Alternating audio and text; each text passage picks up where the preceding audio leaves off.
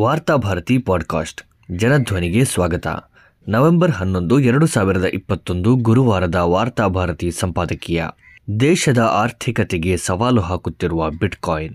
ಈ ಹಿಂದೆಲ್ಲ ಕೆಲವು ಬ್ಲೇಡ್ ಕಂಪನಿಗಳು ಜನರಿಗೆ ಅಪಾರ ಹಣದ ಆಮಿಷವನ್ನು ತೋರಿ ಅವರಿಂದ ದುಡ್ಡು ಸಂಗ್ರಹಿಸಿ ರಾತ್ರೋರಾತ್ರಿ ಮಾಯವಾಗಿ ಬಿಡುತ್ತಿದ್ದವು. ಅತಿ ಕಡಿಮೆ ಅವಧಿಯಲ್ಲಿ, ಕಡಿಮೆ ಬಂಡವಾಳದಲ್ಲಿ ಹೆಚ್ಚು ಗಳಿಸುವ ದುರಾಸೆಯ ಹಿಂದೆ ಬಿದ್ದು ಜನಸಾಮಾನ್ಯರು ಕೋಟ್ಯಂತರ ರೂಪಾಯಿ ಕಳೆದುಕೊಂಡಿದೆ ತಮ್ಮ ನಿವೃತ್ತಿ ವೇತನವನ್ನು ಅದರಲ್ಲಿ ತೊಡಗಿಸಿ ಬೀದಿಗೆ ಬಿದ್ದವರಿದ್ದಾರೆ. ಹಲಾಲ್ ಬ್ಯಾಂಕಿಂಗ್ನ ಹೆಸರಿನಲ್ಲಿ ನಿರ್ದಿಷ್ಟ ಸಮುದಾಯದ ನೂರಾರು ಜನರಿಗೆ ವಂಚನೆಯಾಗಿರುವ ಪ್ರಕರಣವನ್ನು ಕರ್ನಾಟಕದಲ್ಲೇ ಕಂಡಿದ್ದೇವೆ. ಇದರಲ್ಲಿ ಹಲವು ಮುಸ್ಲಿಂ ಸಮುದಾಯದ ರಾಜಕೀಯ ಮುಖಂಡರೇ ಭಾಗಿಯಾಗಿರುವುದು ಅವರ ಮೇಲೆ ಪ್ರಕರಣಗಳು ದಾಖಲಾಗಿರುವುದು ಇತಿಹಾಸ. ನೋಟು ನಿಷೇಧದ ಬಳಿಕವಂತೂ ಬ್ಯಾಂಕ್ನಲ್ಲಿ ದುಡ್ಡು ಇಡುವುದೇ ಒಂದು ದೊಡ್ಡ ಜೂಜಾಟವಾಗಿದೆ. ಜನಸಾಮಾನ್ಯರಿಗೆ ತಾವೆಲ್ಲಿ ಹೇಗೆ ದುಡ್ಡು ಕಳೆದುಕೊಳ್ಳುತ್ತಿದ್ದೇವೆ ಎನ್ನುವುದೇ ಅರಿವಿಗೆ ಬಾರದಂತೆ ಜನರ ಜೇಬನ್ನು ಬ್ಯಾಂಕುಗಳು ಕತ್ತರಿಸುತ್ತಿವೆ. ಡಿಜಿಟಲ್ ಬ್ಯಾಂಕಿಂಗ್ ಜನರ ಕೈಯಲ್ಲಿ ನಗದು ಇಲ್ಲದೆಯೇ ವ್ಯವಹಾರಕ್ಕೆ ಆಹ್ವಾನಿಸುತ್ತಿದೆ. ಇದೇ ಸಂದರ್ಭದಲ್ಲಿ ನೇರವಾಗಿ ಬ್ಯಾಂಕ್ ಖಾತೆದಾರರ ಠೇವಣಿಗಳಿಗೆ ಕನ್ನ ಹಾಕುವ ಹ್ಯಾಕರ್ಗಳ ಸಂಖ್ಯೆ ಹೆಚ್ಚಾಗುತ್ತಿವೆ. ಈ ಹಿಂದೆಲ್ಲ ಬ್ಯಾಂಕ್ ದರೋಡೆ ಎಂದರೆ ಸುಲಭವಿರಲಿಲ್ಲ. ಬ್ಯಾಂಕ್ನ ಬೀಗ ಮುರಿದು ಬಳಿಕ ಎಲ್ಲ ಭದ್ರತೆಗಳನ್ನು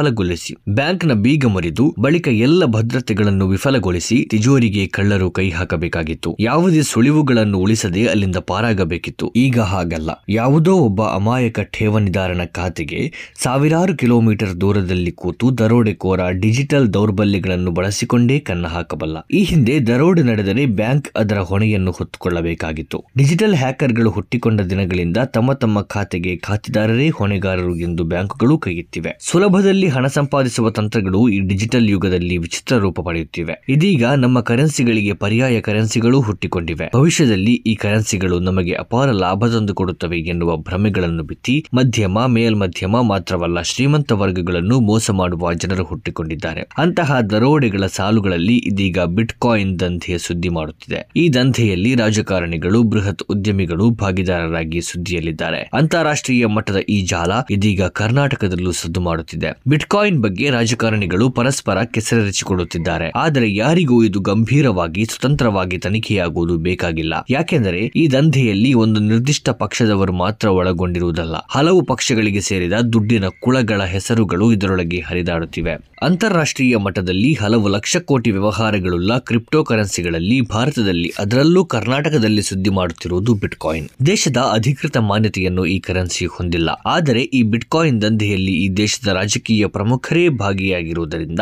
ಇದು ಪರೋಕ್ಷ ಮಾನ್ಯತೆಯನ್ನು ತನ್ನದಾಗಿಸಿಕೊಂಡಿದೆ. ಗಣ್ಯರ ಭಾಗಿದಾರಿಕೆ ಮತ್ತು ಶಿಫಾರಸುಗಳೇ ಇವುಗಳಿಗೆ ಮಾನ್ಯತೆಯಾಗಿ ಪರಿಗಣಿಸಲ್ಪಡುತ್ತಿದೆ. ನೋಟು ನಿಷೇಧದ ಬಳಿಕ ಪ್ರಚಲಿತದಲ್ಲಿರುವ ಡಿಜಿಟಲ್ ಕರೆನ್ಸಿ ಇದಕ್ಕೆ ಇನ್ನಷ್ಟು ಪೂರಕ ವಾತಾವರಣವನ್ನು ತಂದುಕೊಟ್ಟಿವೆ.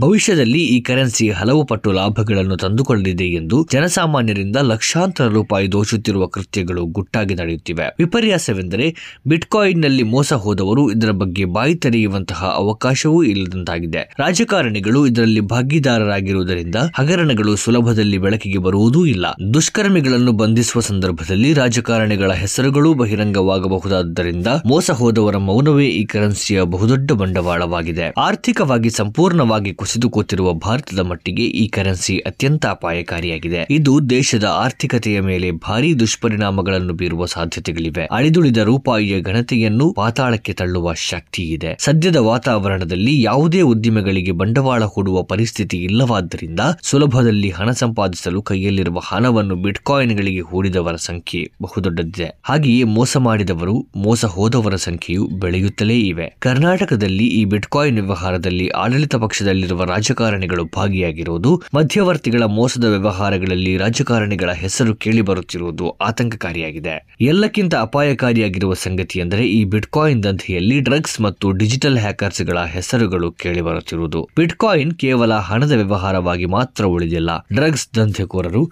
ಹ್ಯಾಕರ್ಸ್ಗಳು, ಅಂತಾರಾಷ್ಟ್ರೀಯ ಕುಖ್ಯಾತಿಯುಳ್ಳ ಪಾತಕಿಗಳು ಬ್ಲಾಕ್ ಮೇಲ್ ನಡೆಸುವವರು ಇದರಲ್ಲಿ ಸೇರಿಕೊಂಡಿದ್ದಾರೆ ಎನ್ನುವ ಮಾತುಗಳಿವೆ. ಕಪ್ಪು ಹಣಗಳು ಬಿಳಿಯಾಗುತ್ತಿವೆ. ನರೇಂದ್ರ ಮೋದಿಯ ನೋಟು ನಿಷೇಧವನ್ನು ಅಣಕಿಸುವಂತೆ ಕಪ್ಪು ಹಣಗಳು ದೊಡ್ಡ ಮಟ್ಟದಲ್ಲಿ ಹೂಡಿಕೆಯಾಗಲು ಬಿಟ್ಕಾಯಿನ್ ಅನ್ನು ಬಳಸಿಕೊಳ್ಳಲಾಗುತ್ತಿದೆ ಎನ್ನುವ ಆರೋಪಗಳಿವೆ. ಬಿಟ್ಕಾಯಿನ್ ಮೂಲಕ ಸುಲಭವಾಗಿ ಹಣ ಸಂಪಾದಿಸುವ ಭ್ರಮೆಯಿಂದ ಮಧ್ಯಮ ವರ್ಗದ ನೂರಾರು ಮಂದಿ ಹಣ ಕಳೆದುಕೊಂಡಿದ್ದಾರೆ. ಯಾರ ವಿರುದ್ಧ ದೂರು ಸಲ್ಲಿಸಬೇಕು ಎನ್ನುವುದು ಗೊತ್ತಾಗದೆ ಅತಂತ್ರರಾಗಿ ಬೀದಿಯಲ್ಲಿ ನಿಂತಿದ್ದಾರೆ. ಇಂದು ರಾಜ್ಯದಲ್ಲಿ ಬಿಟ್ಕಾಯಿನ್ ಹಗರಣಕ್ಕೆ ಸಂಬಂಧಿಸಿ ಗಂಭೀರ ತನಿಖೆಯ ಅಗತ್ಯವಿದೆ. ಇದು ಒಂದು ನಿರ್ದಿಷ್ಟ ಪಕ್ಷ ಸರ್ಕಾರದ ವಿರುದ್ಧ ನಡೆಸುವ ತನಿಖೆಯಾಗಬೇಕಾಗಿಲ್ಲ. ಯಾಕೆಂದರೆ ಬಿಟ್ಕಾಯಿನ್ನಲ್ಲಿ ಭಾಗಿಯಾದವರಿಗೆ ಪಕ್ಷವಿಲ್ಲ ಧರ್ಮವೂ ಇಲ್ಲ. ಹಣ ಸಂಪಾದನೆಯೇ ಅವರ ಪಕ್ಷ ಮತ್ತು ಧರ್ಮ. ಆದ್ದರಿಂದ ಈ ತನಿಖೆ ಪಾರದರ್ಶಕವಾಗಿ ನಡೆಯಬೇಕು. ಎಲ್ಲ ಪಕ್ಷದೊಳಗಿರುವ ಕಾಳಮುಖಗಳು ತನಿಖೆಯಿಂದ ಹೊರಬರಬೇಕು. ಸರ್ಕಾರ ಬಿಟ್ಕಾಯಿನ್ ಹಗರಣದ ವಿರುದ್ಧ ನಿರ್ಲಕ್ಷ್ಯ ವಹಿಸಿದರೆ ಈ ಹಗರಣ ದೇಶದ ಆರ್ಥಿಕತೆಯ ಶವಪೆಟ್ಟಿಗೆಗೆ ಹೊಡೆಯಲಿರುವ ಕೊನೆಯ ಮೊಳೆಯಾಗುವ ಸಾಧ್ಯತೆಗಳಿವೆ.